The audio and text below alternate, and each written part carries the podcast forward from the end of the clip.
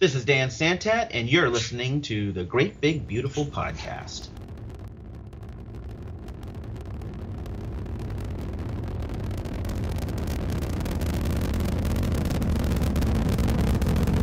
Have you ever been to Disneyland? Affirmative. That was definitely an e-ticket. I can't believe all the new gadgets they've got now. While, we didn't even have a house phone, not to mention laser discs, high def TV. You are listening to the Great Big Beautiful Podcast. This week on the show, telling a story like just in a, a, a genre story it really it went against my training. You know it was uh, it really went against the grain. It kind of went against my upbringing in a way um, because it was so unliterary uh, compared to what my parents did. Uh, i really had to and just decide i just want to have fun. I just want to do this thing that's going to give me so much pleasure. Can i just do that? And uh, in the end i could but i really had to you know get back into a corner before i could uh, kind of admit that. Here are your hosts, Jamie Green and Justin Connors. This is the Great Big Beautiful Podcast. You can find us on Facebook and Twitter at the GBB Podcast, as well as the GBBpodcast.com. And I just wanted to ask you something right off the top of the show. If you haven't left an iTunes review for us yet, and you listen to us every week and you enjoy our show, we would love for you to go and do that we're really pushing hard for it because we want to we want to shoot up those rankings in the iTunes. It's all about that algorithm, baby. Should be a song. It's all about the that wouldn't rhyme. I don't think it would go good.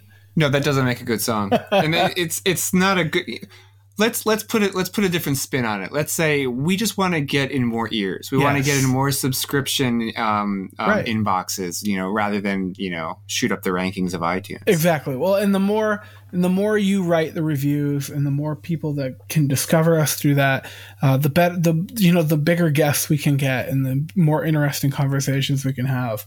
You know, because people respond to that when when there's a higher listenership, you, you can land more people and that's what we're in it for. So write that review, talk about how handsome Justin is. You know, that's that's what I like to read in those reviews. So, have, have, you seen a lot of those? Yeah, yeah. Pretty much all of our reviews. That's what it says. Oh, okay, I got once. it. So they were all written by your wife and kids. Yes. okay. all right. So this week we have a special guest once again. Samantha. Woo! Yes, I am back. hello. Welcome hello. back. we like having you. Oh, thank you. At least somebody does. Yeah, well, and we, we hope that the listeners like having you here too, because you're going to get a lot of Sam over the next couple weeks. Hope you don't like hate her. sorry. well, we'll know by we'll see the download numbers. Oh, it's a Samantha episode. Oh, well, know. you know what? You know, we have a couple um, reliable co-hosts who like to step in when we have mm-hmm. authors. Um, you know, we've talked about this before. We bring people in when when they have a vested interest in the guest, and they and they, they you know either a super fan or yeah, um, for whatever their own reason is. Um, one thing that blows my mind with Sam, Sam, putting you on the spot. You you claim that you read everything. So I had this stack of books. Um, it's it's sitting here right next to me. It's probably like 15 books tall. These are books that were sent to me by various publishers that I didn't ask for, and I know honestly I'm never going to read.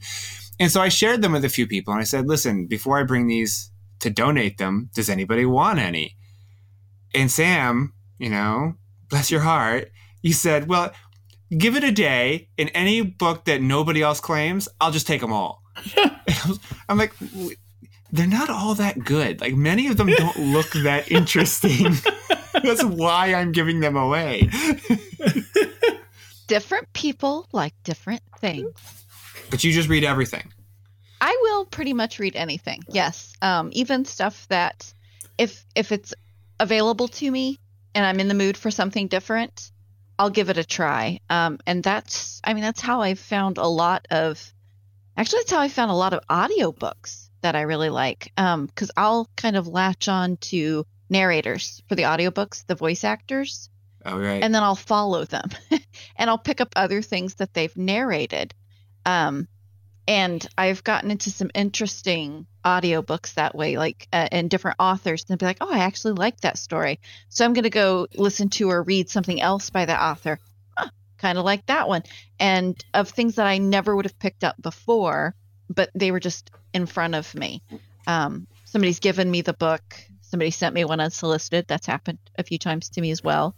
Um, I'll take a look at them, but yeah, I will pretty much read anything, and then I mean, I'll start it and if it's not grabbing me, I just put it away and I pick up something Yeah. else and I try to give it to somebody who'll like it.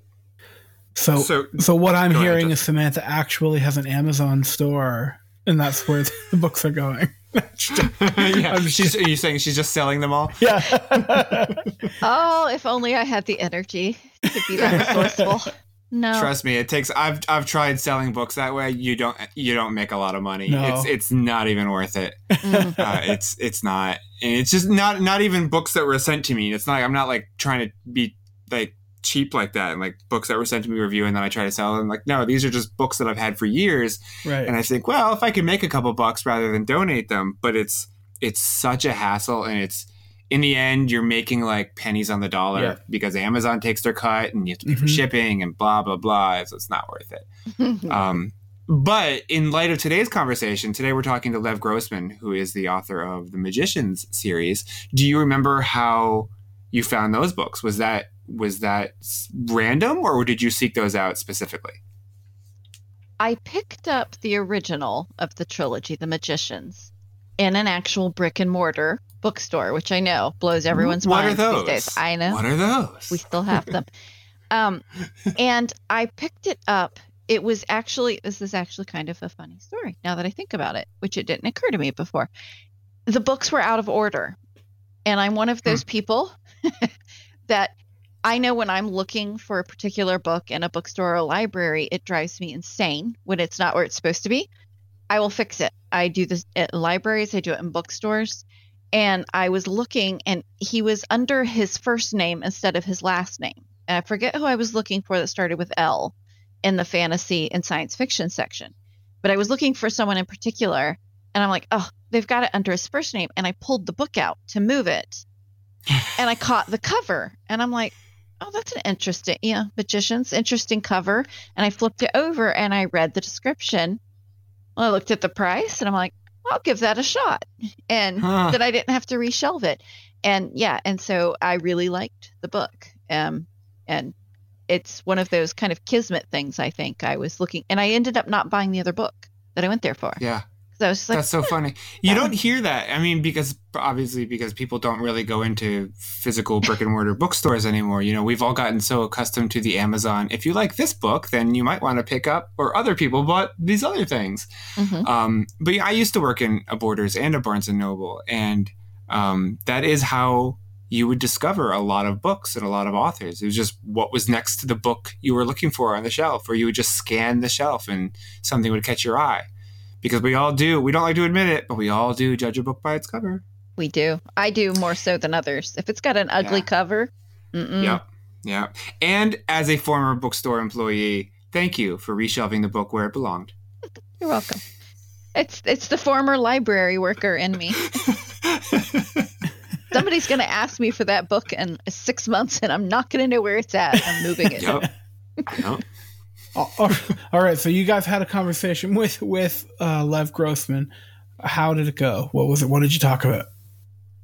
I- It went really well. yeah, it was. Um, you just oh, you never know, right? Like Right. general personalities of people, and honestly, I can say every person that I've had the pleasure of interviewing for this podcast has had a phenomenal sense of humor, and Lev's wasn't bad either. So I'll give him props for that, and he was he was open to my you know my always entertaining final question and really gave it some thought. So I hope uh, everybody enjoys that part when they get to it.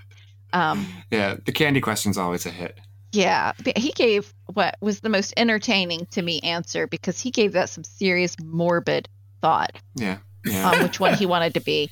Um, so I, I love that everyone we have on, including Lev, brings their sense of humor, is open to some of our, you know, our I don't want to call them digs, but you know what I mean, where we pick up on something they say and kind of rib 'em Yeah. about it a little bit. He handled that very well.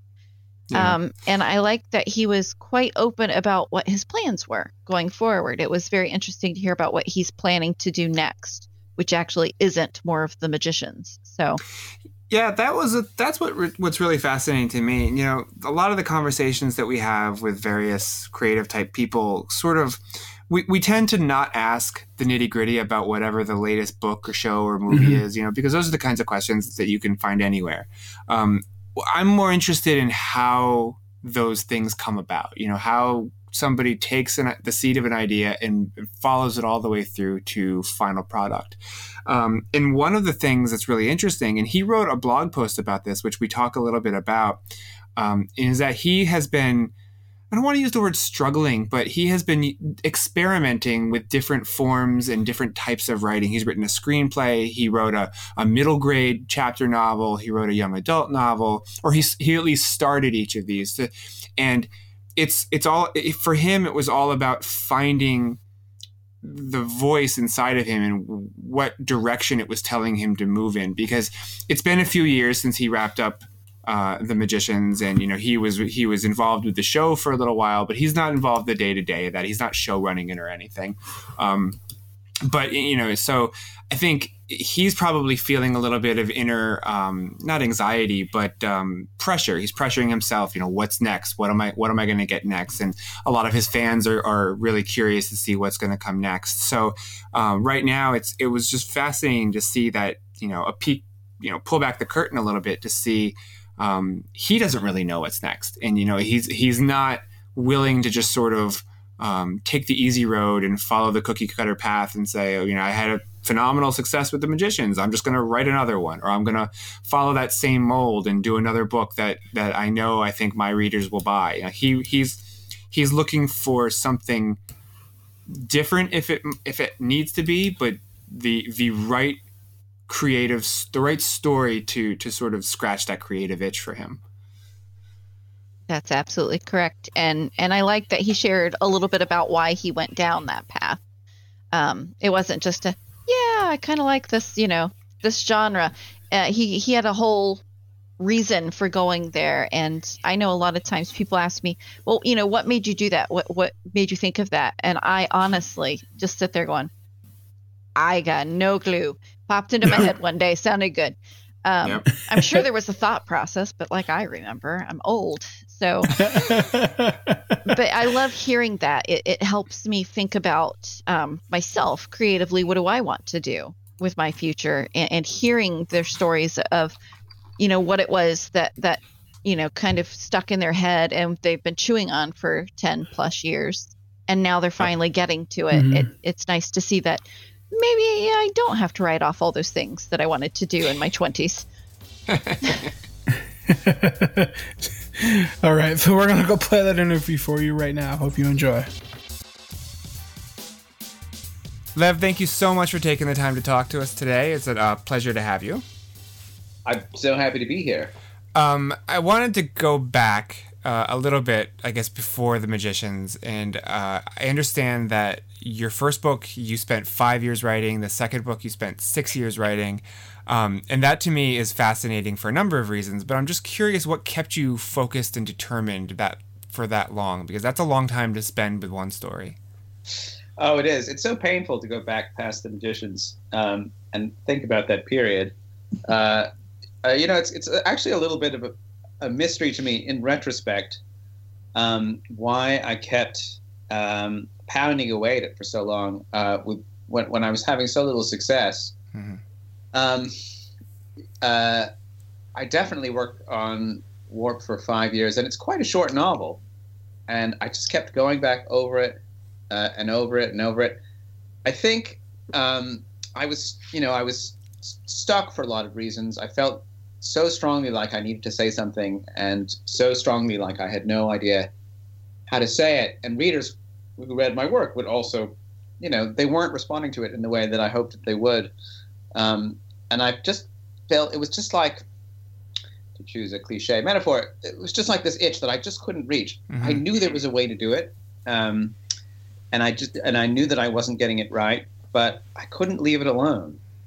Uh, even when, from a logical professional standpoint, kind of made sense for me to give up.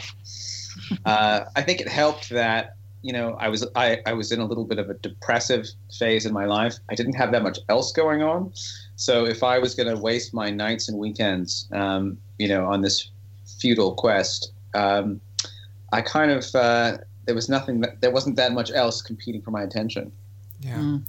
When, when you, but again though, I mean, there's there's a there's a fine line between you know that determination and madness which you kind of hinted at there. But you know so it's like it's one thing to say to yourself that like i I'm, I'm gonna find a way to scratch that itch. I'm gonna find a way to tell the story that i really want to. And if it takes me five years then dag nabbit it's gonna take me five years. But you know you're still surrounded by other people. So how many like i'm sure there were other people in your life friends family that were aware that it was taking you five years to write the story. Like were they supportive during that whole time? Did they were they were they helpful in getting you through that? Yeah yeah. I'd love to say yeah. I'd love to give that a resounding yes. Um, i think people people regarded it as this like faintly em- embarrassing hobby that, that, that had. You know a kid like if I were larping on the weekends you know and they weren't into it but they didn't want to say anything but you know they just sort of politely turned the other way. You know there's, there's a funny there's a funny way where um, you know in, in some ways I think I kept going just because I had put so much t- time into it. Yeah. You know if, if you spend a week on something and you abandon it you're like ah that was a week you know you know, no big deal. Um, you wait, but then you spend five years on something, and you're like, wow, if I abandon it now, that means I wasted five years. In some ways, I felt like I have no choice but to keep going because I pushed so many chips into the pot. You know, if I fold now, um, uh, I'm going to lose so much. Yeah. I just couldn't bear to stop. Obviously something changed because then you know you you moved into the magician stories. You found that story that you wanted to tell and it, it, it, i'm assuming came a little bit easier and a little bit quicker. Looking back though on the the process that you went through with those first two books do you can you recognize now what made what made it so so hard for you and such so time consuming You know, it's so funny. Um, they re- they reissued my first book um, last year, and so I reread it for the first time since it had been published, which was almost 20 years. Hmm. Uh, and it was incredibly fascinating to um, to go back and see, you know, what was there that I recognized, and you know, and what was missing. Um, I, you know, I think partly I was trying to. Um, I was, I was, I, in some ways, I was trying to come to terms with. This is going to sound really glib, um, but uh, my desire to tell stories. mm-hmm. I came from, you know, I, my, my, my parents were very literary people. They were English professors. They were both writers. I was schooled very much on, you know, uh, and, and, and it- on, uh, on really on modernism, on these writers like Joyce and Woolf, who their whole job, their whole project as writers were to kind of take apart stories um, and just tell a story about a day where hardly anything happens, you know, um, they drop you in in the middle of it, and then nothing gets resolved at the end. Uh, and I love those books, and at the same time, I love fantasy and science fiction and genre fiction, which is all about telling stories. Um, and uh, I was trying to find kind of some way to uh, make peace between these two traditions. You know, Joyce and Woolf, they felt that storytelling was very false to reality and to, you know, what life was really like. And yet, I also felt like stories. I loved them. They were so fun and satisfying, and they had something to say to me. Um, telling a story, like just in a, a, a genre story, um, a, something in the fantasy genre, it really it went against my training. You know, it was uh, it really went against the grain. It kind of went against my upbringing in a way um, because it was so unliterary uh, compared to what my parents did.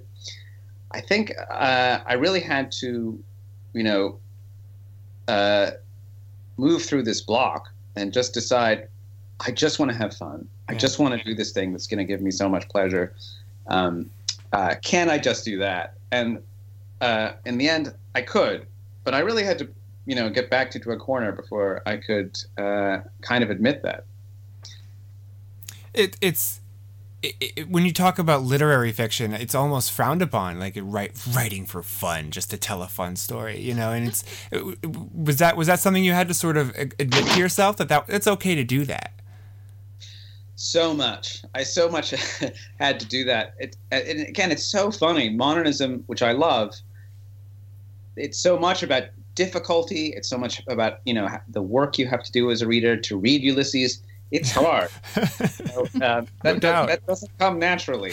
Um, uh, uh, and I, and you know, for literature to mean something, I felt like it had to be difficult in that way, and I think that's actually a wrong idea. And I had to surrender to the idea that um, I loved reading that was fun and gave me pleasure, and you know, maybe it actually might also mean something too. Yeah. So, uh, getting back to to the actual books you've written, so you wrote Warp and Codex, obviously a few years apart, but the reception to those two books and the response from people who read them was light years apart. From, from everything that, that I can tell, uh, what happened in the interim for you? What did you focus on that you think helped improve Codex and make it that much more appealing to readers? Uh, you know, I was edging towards the idea that it was okay to tell a story. That's a weird thing to say, and yet it's true. Warp is completely deconstructed. Um, it uh, doesn't really have a, a, narrative structure per se. It's very episodic um, and deliberately incoherent in that way that you know stuff in the modernist, modernist tradition is. I think I had read um, I read uh, The Secret History by Donna Tartt, which is uh, a, a, kind of mystery novel, but also set in this very sort of um, wonderfully erudite, um, beautifully evoked academic setting. Um, it had a lot of literary qualities and a lot of genre qualities too. I read that, and I read Possession by A.S. Byatt, uh, which I think you could say some of the same things.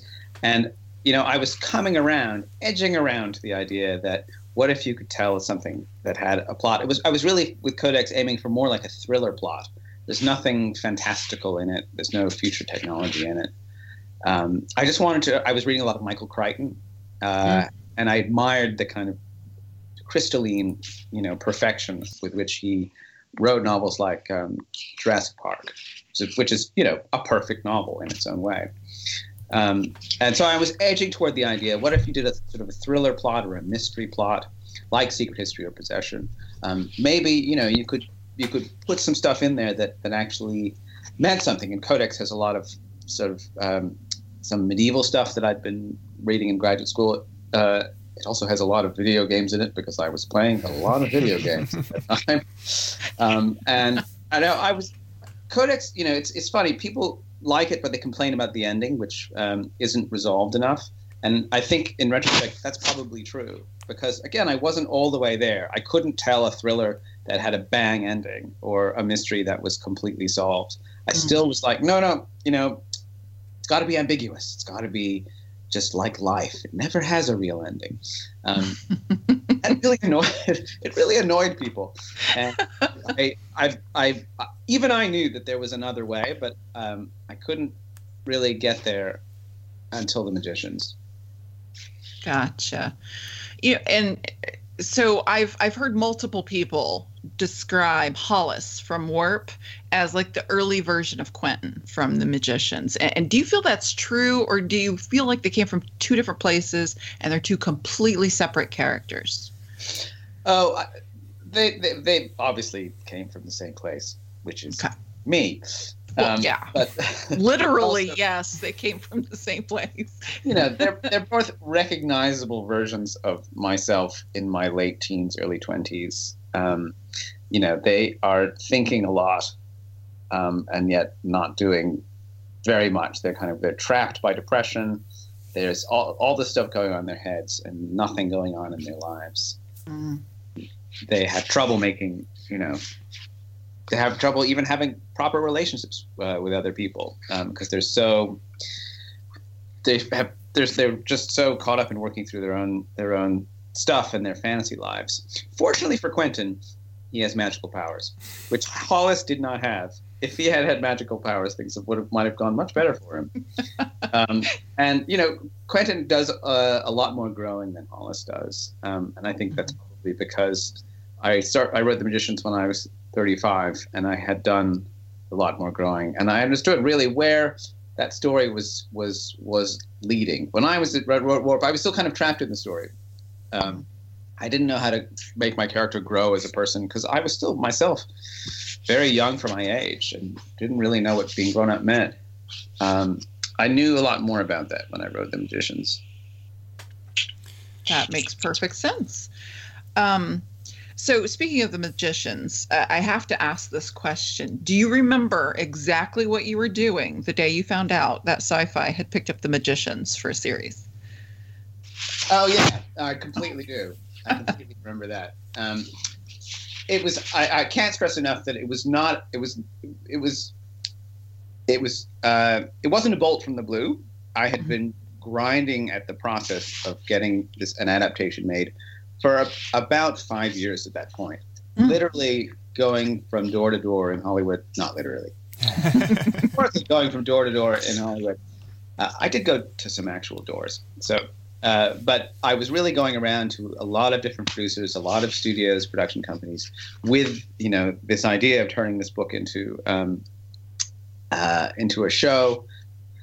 And you know, it was one of those things where everybody was interested, but nobody was going to pull the trigger quite. We'd already walked up to it with Fox, which had, you know, they wrote a script. There was a great pilot script, and it just they almost made it, but then they didn't. Even Syfy had started up producing it and then shut it down once before. Hmm. So it was our second go round with Syfy, and I knew that you know negotiations were ongoing, and they broke down, and then uh, um, they, you know, miraculously came back together again. And I remember getting the call, and I remember thinking, "Gosh, I know that they're close. I hope it doesn't happen today because I'm incredibly hungover. you know, I'm gonna want to. I'm gonna want to celebrate, but I just can't even think about drinking champagne right now. and yet the call came, um, and I was on my back. I was on my, my back deck, um, and my wife was oh, was was eavesdropping intently because she had a sense of what was going on, and I was like, oh, I don't feel so good, but I'm also really happy. Some champagne. you were just celebrating a little bit early. That's all that that was, right? Yeah, Yeah. yeah. Yeah. I celebrated early and often. How much That is is hilarious. how much has the show taken over your life at this point? I know I know you're not directly involved with the writing of episodes, but you do consulting, and I'm sure you you get on set as much as you possibly can, probably. Yeah, I was. I, it was much more my life er, earlier on when um, they were still getting going and still figuring out, you know, kind of the tone of the show um, and the pace and the, and, and the characters and the actors were figuring out their relationships to the characters. Um, I was much more a part of it then. hmm Um, now, you know, less than you would think. Uh, the season three premiered um, a couple nights ago now, and um, I, um, you know, and they had a big party, but it was in LA, and they were all there getting drunk, and I was sort of in New York, um, and I was really jet lagged. I just come back from Australia, and I like tried to stay up until nine o'clock, which was when the actual show went on the air. But I was like, oh, I just I tweeted a couple times and then I went to bed. Um, you know, so they have their own they have their own thing going on, which is kind of what you want. You know, they had to t- to take it and make it their own, um, and I love to be involved. And the, the actors and the people who make it are super cool. Like I just like hanging out with them, you know, for no reason whatsoever. But uh, the show is filmed in Vancouver. I rarely get out there. I have three kids, and you know that they require me to be around a lot. Um, uh, so you know, it's it, and also I I I um, in the it's just in the way of being a writer. I'm working really hard on projects that are sort of unrelated to it now. Yeah. It's a weird thing. I mean, The Magicians consumed my life for five years when I was writing it, and then for five more years when I was writing the two sequels. Um, but The Magician's Land, the third one, came out five years ago. No, wait, what year is it? It came out. it came out three years ago, uh, and uh, um, that you know the show is a big thing, but it's mainly its own thing. Um, and uh, uh, I would say you know it has taken over my life to only a small extent. Is that is that weird for you? I mean, it's got to be it's got to be nice, you know, like you said, that's what you want is that it takes on its own life. But these are still characters and situations that you created, and now they really have taken on their own life. There's other writers playing in your sandbox. Is that how how bizarre is that for you to look at from the outside in on? Oh, that was super bizarre. That was that was um, when they first were writing the scripts, long before the show actually aired. Um, I really I, I I discovered something I didn't know about myself, which is that I'm a huge control freak. and that's probably why I write novels, which is one of those medium where media where a single creator has, you know, total control over what's going on. Pretty much, the idea of surrendering control of my characters, and not just the characters, you know, the costumes and Right. what music's playing in the background and what the sets look like and what the camera angles are. Giving all that stuff up to dozens of other people um, really kind of did my head in uh, completely. And uh, I sort of, I, I had sort of several breakdowns during the early process. By the time the show came on the air and anybody else saw it, I, I seemed super cool and fine with it because I was. But uh, that was a, you know, it, it was a real journey accepting that, um, you know, this story, which I had written initially, other people were going to tell it, and it was going to mean slightly different things to them than it, than it meant to me. Yeah, I mean, it sounds like that it's kind of bittersweet, right? Um, you're excited that to see it come to this, and obviously, you know, it's it's it's nice to be able to not to bring money into it, but I'm sure you get paid for this, and that frees you up to do other things you want to do. So there's that bittersweetness there, but.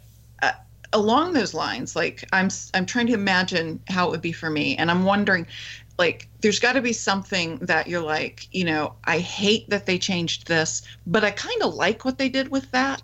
Do you have any of those like maybe one of each something that you kind of like that they changed but one thing you're like man i wish they had not touched that. That was so key to the story. Oh yeah, I have about twenty thousand. um, I mean, it's you know, it's an intense experience for me watching watching the show, um, recognizing the things that um, come from the books, and uh, also recognizing the things that um, come from you know somebody completely different. I I, I remember I struggled a lot with the with the the pilot um, because it moves very quickly through the early days at Breakbills. Um, it really gets the characters from you know the very opening page of, of the magicians to you know about a quarter of the way through the novel in one episode. And there are a lot of incidents you know which i felt were very finely crafted. I had i'd put in the book that you know just got skipped. And i i i, I rebelled very much uh, uh, against that. Of course now i've come to accept it with time. Um, but there, there are other things that you know are super great about it. The um, Breakbills is a way more diverse place than it was in the books. I imagine it as diverse in the books, but I didn't make a point of specifying uh, specifying that. Um, uh, and you know, in the show, you can see it. There's people of lots of different colors uh, at Breakbills, and that is how it should be. Um, they compressed the first and second books together so that um, Quentin's story and Julia's story, uh, which are actually in separate books, they run parallel to one another. Um, and That was a that's a really good idea, um, and it's I wouldn't rule out the possibility that if I had figured out Julia's story earlier, I would have done it that way myself. As it happened, I didn't figure out till the second book what Julia was doing while everybody else was doing their thing. Um, but if I had, maybe I would have done it that way. Those two stories, they really balance each other and resonate with each other in interesting ways. Well, and it kind of makes sense. Like like you said, you didn't know where you were going with the character of Julia, but it, it for a reader, it's kind of cool. Um, I'm thinking of books like, gosh, the the big example is Game of Thrones comes to mind because there's so many characters in that book, right? Most of them don't get screen time, right? They just get mentioned and then they're off because uh, he did a really good job of that. You you went from character to character and you knew these things were happening you know, concurrently. Um, and, that was a very cool thing. And yeah, that that probably would have been nifty. But I, I think you did a very good job uh, telling the story separately, as well. Um, so so good job on that. Um, but I did have I did have one pressing question, very specific question. Why in the heck did they change Janet's name to Margot? Like, what was the reasoning? Do you know? You know, um, I, I'll tell you the reasoning, um, and uh, and and this is the reasoning. the network found it confusing that so many char- characters, so many of the characters' names began with J. Mm. There was Janet, and then there was also a Julia and a Josh, um, and it was too many J's. So uh, Janet became Margot. Uh, oddly enough, that was not the first time I had heard that criticism um, from a studio executive. Almost every studio executive um, uh, sort of said um, it's confusing with all the J's. I never found it confusing myself, but um, it doesn't Yeah. actually matter to me in the slightest. Margot happens to be a name that I like. It's really, Good. it's really all good. I get confused now um, between Janet and Margot. Um, uh, come to accept that they're essentially the same person. Let's just assume Margot is Janet's middle name, and she decided, you know, to go with Margot, and she became famous. well, Um, we'll do that. Yeah. well, and, and kind of an aside there, uh, I was very surprised because in the books, I had very specific characters. You know, you, you form like a kind of an alliance, you know, in your head with certain characters. When I watch the TV show, I'm finding myself drawn to different characters than in the book. I absolutely love Margot. She is just one step shy of you know bat crap crazy, and it's perfect. It's perfect for the role she's playing. Um, and you know she was a little weird the books too, but they really ramped that up both for her and for Eliot. But like for her in particular, her in that role of queen is shockingly perfection, and and they definitely nailed it. I think in the TV show as well. Um, the right mix of her crazy and responsible showing through. Um, but yeah, she's. I think she might be my favorite character in the TV show, but she was not in the book. Yeah, they they do great things with her. Um, I think um, partly because Summer, the actress who plays her, has this uh, uh, amazing um, range. You know, Mhm. she's got a, a wonderful sort of angry edge to her, but she's incredibly funny, and yet also there's this kind of very pathos that, that just surfaces occasionally. Um, uh, there's a lot of dimensions to that character, the way she plays it, and I it's super fun watching it because she takes it to places that I couldn't get on my own. Um, that's one of those things that gives me a lot of pleasure.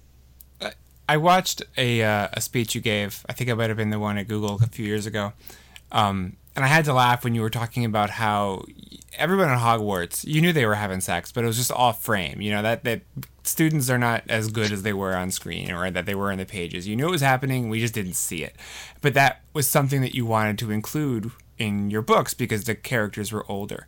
Um, I'm just curious, you know, now that it's made the jump to uh, a visual medium, how you feel about the portrayal of those scenes and, and the amount of it in the show, whether it's still in line with how you you were envisioning those characters to act. You mean the amount of sex? Yes. The the large amount of sex. um, oh, I, I think I think it's good. I think it's a good amount. It's funny what you know. It's funny what comes out, um, how how it plays on TV because you know there are things you can do, do on TV, um, and then things you can't. You can do anything in a novel. Yeah. anything. One of the great things about books being, you know, sort of small in the way that they are is, you know, they're not heavily regulated. Uh, but then TV, it's, you know, if you want to signify people kind of breaking rules or, or being edgy, well, you know, what can you do?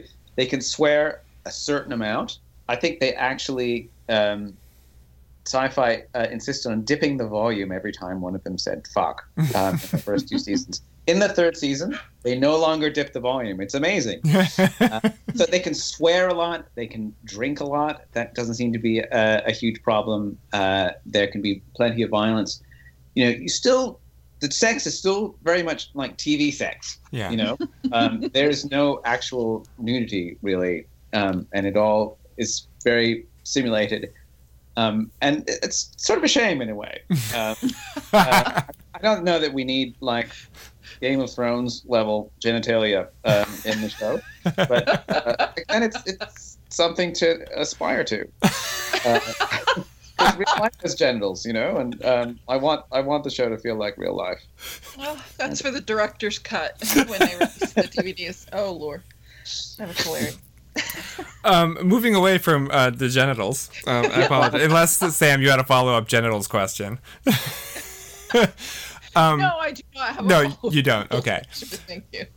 um, I would imagine that every young writer just starting out has this dream that like they they they have that one book or that one series or that one you know trilogy or whatever what have you that that really hits the sweet spot, really finds an audience, you know, and makes them a millionaire or a household name or whatever you know their dreams are going to come true.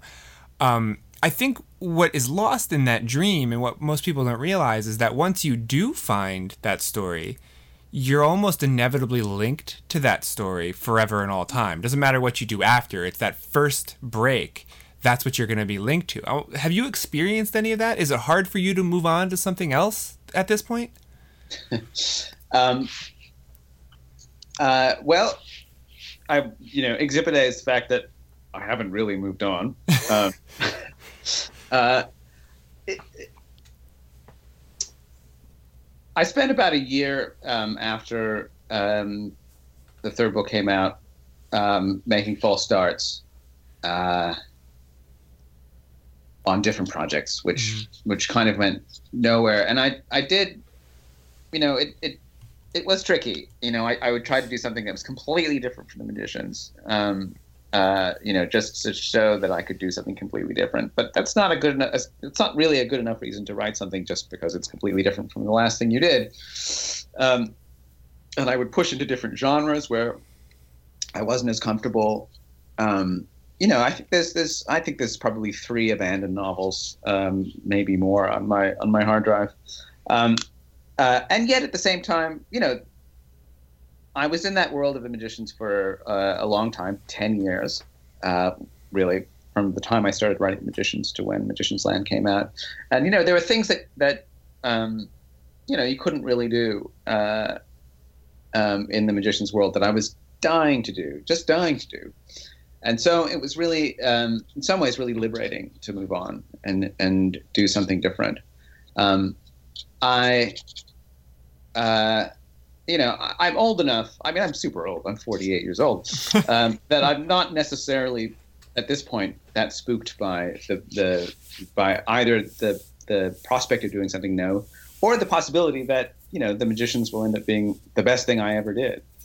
Uh, it also helps, I think, that I had uh, a good amount of failure before the magicians came on. It's not like I'm trapped in my first novel that I wrote when I was 22 and which was an overnight success. Um, the magicians came out when I was 40, so you know. Uh, uh, I, I love it a lot, and it's still a huge part and of, of, of who I am. Um, at the same time, it's exciting to write something with older characters, um, uh, which is something that you know, The Magicians was really about people in that that part of their lives from about 17 to about 30. Um, it's really exciting to write about people who are who, going through different things, you know, having kids or being married. Um, or you know having their backs hurt and things like that that happen to you later in life um, and that you know have been happening to me uh, that's really fun and exciting and and and liberating so Yeah. it's hard but then at the same time you know um, you build up a lot of pressure and you just it's wonderful to release it Yeah. Well, you recently you wrote about that. You shared that you know since you've wrapped the trilogy, you have been playing with you know not only just different genre but different format. You know, you wrote a you started, I should say, a you know YA book, a middle grade book, a screenplay. Um, I'm curious if you can just talk about what led you in those directions. Was it just a creative drive to see what works and to see what you could do? I um, I spent quite a while fooling around with young adult stuff um, because, in part, because I love young adult novels. Mhm. Uh, even at, at my age, I love them. I when I read the Hunger Games or Harry Potter, uh, you know, there's something I really recognize about the, the, the about the feelings, the rawness of young adult stuff. Um, you know, young when you're in that phase where you have kind of no perspective on your own emotions, they just seem so huge. Uh, I find that really compelling, and I love the way people that age read. You know, they get really lost in books Mhm. And just passionate about them in a way that um, a lot of people lose when they're when they're older. So I was really drawn to it, and I still am drawn to it. Um, and I still haven't given up on the idea that I will one day finish my young adult novel. Um, but it didn't turn out to be the time. I did write a screenplay about teenagers, which is at this moment rattling around various offices in Hollywood, um, and you know, which I've I have high hopes for. Uh, it was exciting to write a screenplay, um, in part simply because it was new. Yeah. And I'd never done it before. Movie stories are shaped in different ways. Um, it's wonderful to write a story where you don't have to describe people's clothes all the time because they're just there on the screen on their screen. Um, you know, it's just, thank goodness I don't have to say what color his shirt is um, because uh, you know everybody can see. Um, you know that that's been really exciting. Um, but you know, as a, as I as I said earlier, just because something is new, it doesn't turn out to be enough reason to do it. And you know, the major project that I've been working on, uh, it is another novel. It's a novel for grown-ups. It is ostensibly in the fantasy genre, although a different kind of part of the fantasy genre from The Magicians. Um, so as it turns out, the apple is falling some distance from the tree, but not like miles away from the tree. Can you are you comfortable? Can you share anything about those other projects beyond you know a one line description? I'm just I'm just because this fascinates me that the, the, not just the creative process, but when when when you really try to branch out, when an, when an author tries to branch out and say, um, you know, okay, this is this is where I found my success. You know, I found my success with the you know this type of book, but now I really want to try this other type of book or this other audience and see if I can do that. Um, you know, it, it, it, it starts with the stuff that you like you like to read. Basically, when I read a, a novel and I fall in love with it and it really resonates with something inside me, I know that I could write something like that. Um, uh, you know, it's it's it's somewhere inside me, and if I can get it out on the page, great. But it's uh, if I fall in love with a book, I know that that genre, I have something to say in that genre. Yeah. Um, and uh, where I ended up, uh, um, in terms of the the new book, was a, a novel about King Arthur. I'd always loved um, the Once and Future King by um, T. H. White. That is a novel. If you read that novel, um, you can probably, and then read The Magicians, you could probably tell that I'm kind of biting his style in places because I think I learned a lot about what good writing is just from reading that novel over and over and over again. Um, and uh, I turned to that King Arthur story. I came back to it um, and found that I was. I felt slight, slightly surprised that I felt like I had something new to say that wasn't in Once and Future King, but I, I felt like I really did. Um, and once you get into King Arthur, it's such a powerful story. You know, you realize people have been telling and retelling the story of King Arthur for literally a thousand years, Mhm. uh, uh, longer. You know, it, it really it dates back to um, the 500s, the 600s, um, and uh, it's uh, it's you know in some ways a, a, a larger story than than the magicians. You know, it gets at um, not just interpersonal um, things, but it's a story about you know countries and empires and power and politics, um, and yet it's also this intensely personal story at the same time. Um, so you know, it, it, it it's it's it's a fantasy novel, um, but in in, in in in a lot of ways, it, it just comes at everything from a very different angle than the magicians. Yeah.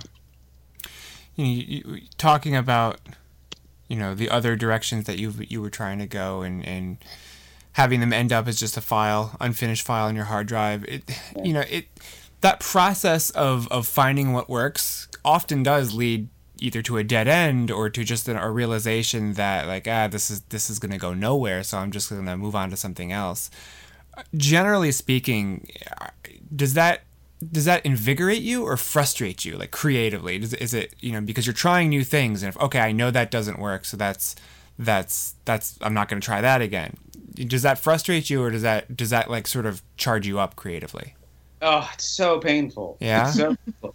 Writing, I writing is just a really slow process. Um, I don't even think I'm an exceptionally slow writer. I would say I'm probably an averagely slow writer. Um, but you know, even to write fifty thousand words uh, of a novel, which is uh, maybe that would be like two thirds of a young adult novel, um, uh, or maybe half of an adult novel. It takes months it takes months and months and once when you when you reach a point where you realize wow i'm actually stopping i'm actually going to write that off you just think about the day after day after day you spent uh, alone in your study working on this thing and realize that you're just throwing that all away yeah you have to keep in your head that it's actually part of part of the process writing words and throwing them away is part of the process of getting towards where you want to be eventually but it's really hard to just say, okay, I'm gonna I'm gonna write them off. They're gone. I'm I'm, I'm gonna mourn them. Uh, and you feel like kind of an idiot too. You you know I I'll spend all day writing something and being like, oh yes, I'm so into it. I'm actually a genius. Um, I can't believe I'm writing this immortal prose. Which live and then you know a week later you look at it and, and are just like, oh. Um, and you think I thought this was great, and it turns out that it's terrible. It's so embarrassing uh, I would say part of the process of being a writer and getting novels written is embarrassing yourself over and over and over again. Yeah. it's a lot of shame. There's a lot of shame. So, uh, you recently left Time magazine, which you've been at for, gosh, a long time, wasn't it? Like 20, 20 years or something? Yeah, I started at Time in um, 97. So, wow. yeah. Long time. Long time. um, so as someone who has just recently started branching out into writing it, talking about me here not jamie. He's been he's been around forever. He's old too. Um, sorry i'm actually older than him so Yeah, kind thanks of an inside joke there. You're welcome. Um, but as somebody who's just starting to do that this late in life uh, i'm i'm wondering how did you balance that all that time writing and working probably a very demanding day job? Um, what kind of advice would you have for me it's it's it's one of these things when I'm talking to younger writers about my career and you know what they can expect. It is always with great horror that they receive the news that um, I had a day job for a very long time. I had a day job through um, three best-selling novels. Um, you know, you have your first best-selling best-selling novel. You don't actually quit your day job, and you don't necessarily quit it after the second one, Yeah. or even after the third one it wasn't until um, two years after The Magician's Land that I finally left Time. Um, even and you know there was a TV show on the air, and I was still working my day job because when you have kids, and I have three of them, um, and a mortgage, uh, you know, you just um, you realize if my next book is a flop, uh, then you know where's the money going to come from? You really uh, that the safety net of that health insurance Yeah, and I was just gonna say.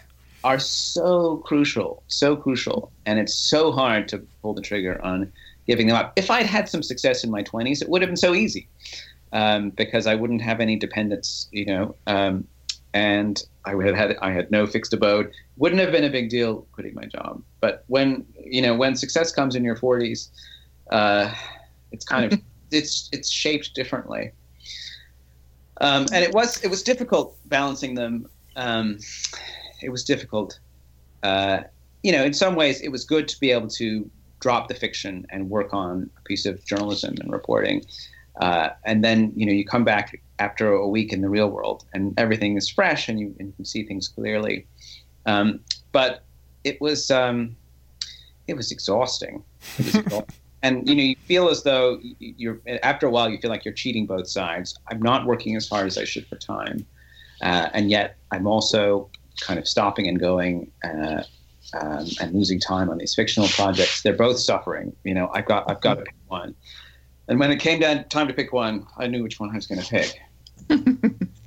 Clearly, right Yeah. decision. I, I support your decision. In case you were worried. that I wouldn't. uh, um, so, uh, you know, I know that you've moved on to to other other things. You're you're you know writing new things, different things away from the magicians. Um, but as somebody who's very much enjoyed the three books that you have written, um, you know, I was wondering if you might revisit it, and then if maybe you did, was there any thought given to fleshing out the actual Fillory stories as like making them something real? Because you know they're they're not real books, obviously, um, but they're very cool, and I would kind of like to read those someday. So, have you given any thought to that? I've thought about it. I've thought about it. It's it may be the number one question that, that people ask me about in the books. Um, uh, and I did actually write the first chapter of the first Fillory book, and it's floating around on the net somewhere. uh, but you know, the truth is, um, I, I, for me, it's a big deal that those are books that were written by Christopher Plover, who, you know, in the end, was not a hundred percent great person. Um, and the, understatement understatement of the entire conversation, um, right? and there. you know, a lot of the a lot of the magician's books are actually about sort of unpacking what was missing from the Fillory books, what they covered up, Mhm. um, what was hidden behind them. So the idea of going back and writing them, it feels a little bit like like like throwing the, the machine into reverse um, Mhm. and and papering over the cracks, which uh, um, which I had which I wrote three magicians books to kind of reveal. Mhm. So I don't know. It, it it the idea feels a little funny to me, um, and I I don't know if I can do it. I don't know if I can do it. Very reasonable response. That that makes sense. I, I get it. Um, Um, I still I still want to read it, but I totally get it. I, I love the idea of writing something, you know, middle grade uh, for that audience level. Like I said, I have three kids. Um, I tell them stories all the time, and uh, I read books to them aloud all the time, and think, gosh, how great it would be to write in this idiom, Hmm. you know. Um, uh, and I want to do something like that. I've written about half of a middle grade novel, which I which I like a lot, and hope to one day finish. But it's just not a Fillory novel. Sam. All right. So, you know, uh, we'll wrap this up with a very serious question. Mm. Um, I, you need to give it some really good thought because I, I expect it to be the most thoughtful response you've given. If you were any type of candy in the world, what type of candy would you be? Um, wow, what a terrible fate to be a piece of candy. I know. Uh, Unless you were delicious, then, you know, you know. I, I think I'd probably want to be. You know that um, when I when I was a kid, um, uh, you would go to Halloween, try it for Halloween, and you come back with a huge sack of candy, and then there, but there were a few pieces of candy that just never got eaten. Uh, because they were just not appealing. One of them was the Mounds bar. Bite your tongue. I those are the first things I eat. Well, I know that you know there are those first individuals who Those people. Um, in my family, that was considered to be, uh, um, you know, it was just you got it, you know, in your bag. That's fine, but you, you don't actually eat the Mounds bar. Um, I'll take them. that's that's where I would be, or a, a really really s- stale um, uh, bazooka bubble gum. Um, you know, those little they're little those little bricks of gum, uh, which Yeah. over time became so hard as to be almost inevitable, inedible. Um, I'm gonna go. Yeah, I'm gonna go with a really old, stale piece of. You're the candy that nobody wants. I just don't want to be eaten. Oh, I he see. wants to Come survive. I He's a totally got where survivor. he was I want to live. I want to live. and Well, don't end up in my Halloween bag because the mounds and the almond joys, those are the ones I go for first. yeah, okay, I'm I'm I'm warned. Lev, thank you so much for the time. This has just been a pleasure. Thank you guys. Thank you guys. It's been super fun. All right, fantastic interview. You guys both did a wonderful job. Hey, thanks. As usual. And As the huge. the huge. And also the the books, uh, the magician books that that he's most known for has a TV show attached to it. I'm sure everybody knows that. But um, you you were mentioning Jamie, they're going into their third season. Yeah, the third the season just started on Syfy, so uh, it's been a it's been a phenomenal success. I mean, you know, as as successful as the books were, Mhm. um, you know, that doesn't necessarily mean that it's going to translate to film or television well. But they've been they've done a really good job with it, and uh, yeah, the third season just started. Syfy. Um, I wish I could tell you what night, but I have no idea. I don't have TV, so uh, you know, I'm sure you could. There's this thing called the internet. If you really want to know when it's find on, out. go look for it. Yeah. Um, I think the the one thing maybe that to share is that season three of the TV show picks up with book two of the Oh, yeah. series, Huh. but it also goes into some of the storylines in book three. So um, Okay. I'm kind of surprised by that when when I learned that's where they were headed because I, I think it's almost that they're they're jumping ahead in part of it, but not all of it.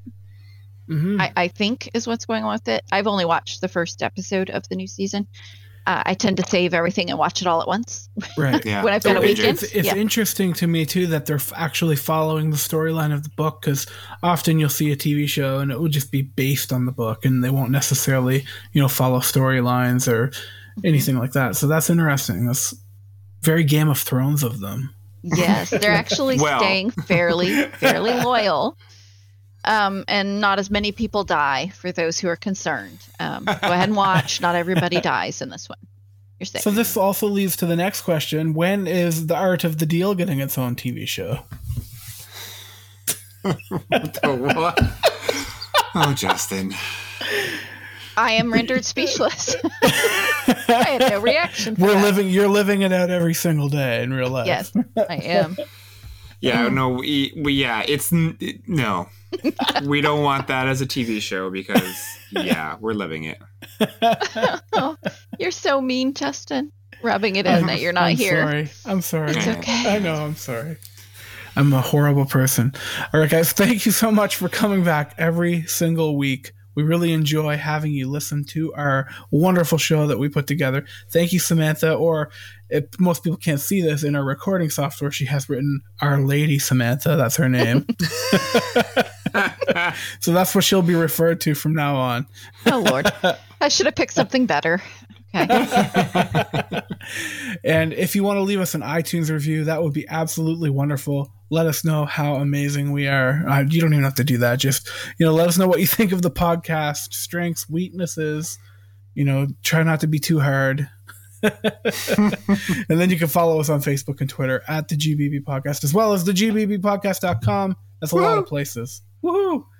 And I'm Yes, it's a lot of places, so you have no excuse to not find us. Exactly. And if you want to some for some reason talk to me, I'm Justin at 140 Justin C. And Samantha, you are. At Samantha Fisher on Twitter. And Jamie is, of course. I am the Roarbots. we'll see you next time, right here, same place, same download time. Take care. This podcast has been a production of the Geek Dad Podcast Network. If you've enjoyed this content, please consider supporting us at patreon.com slash geekdad.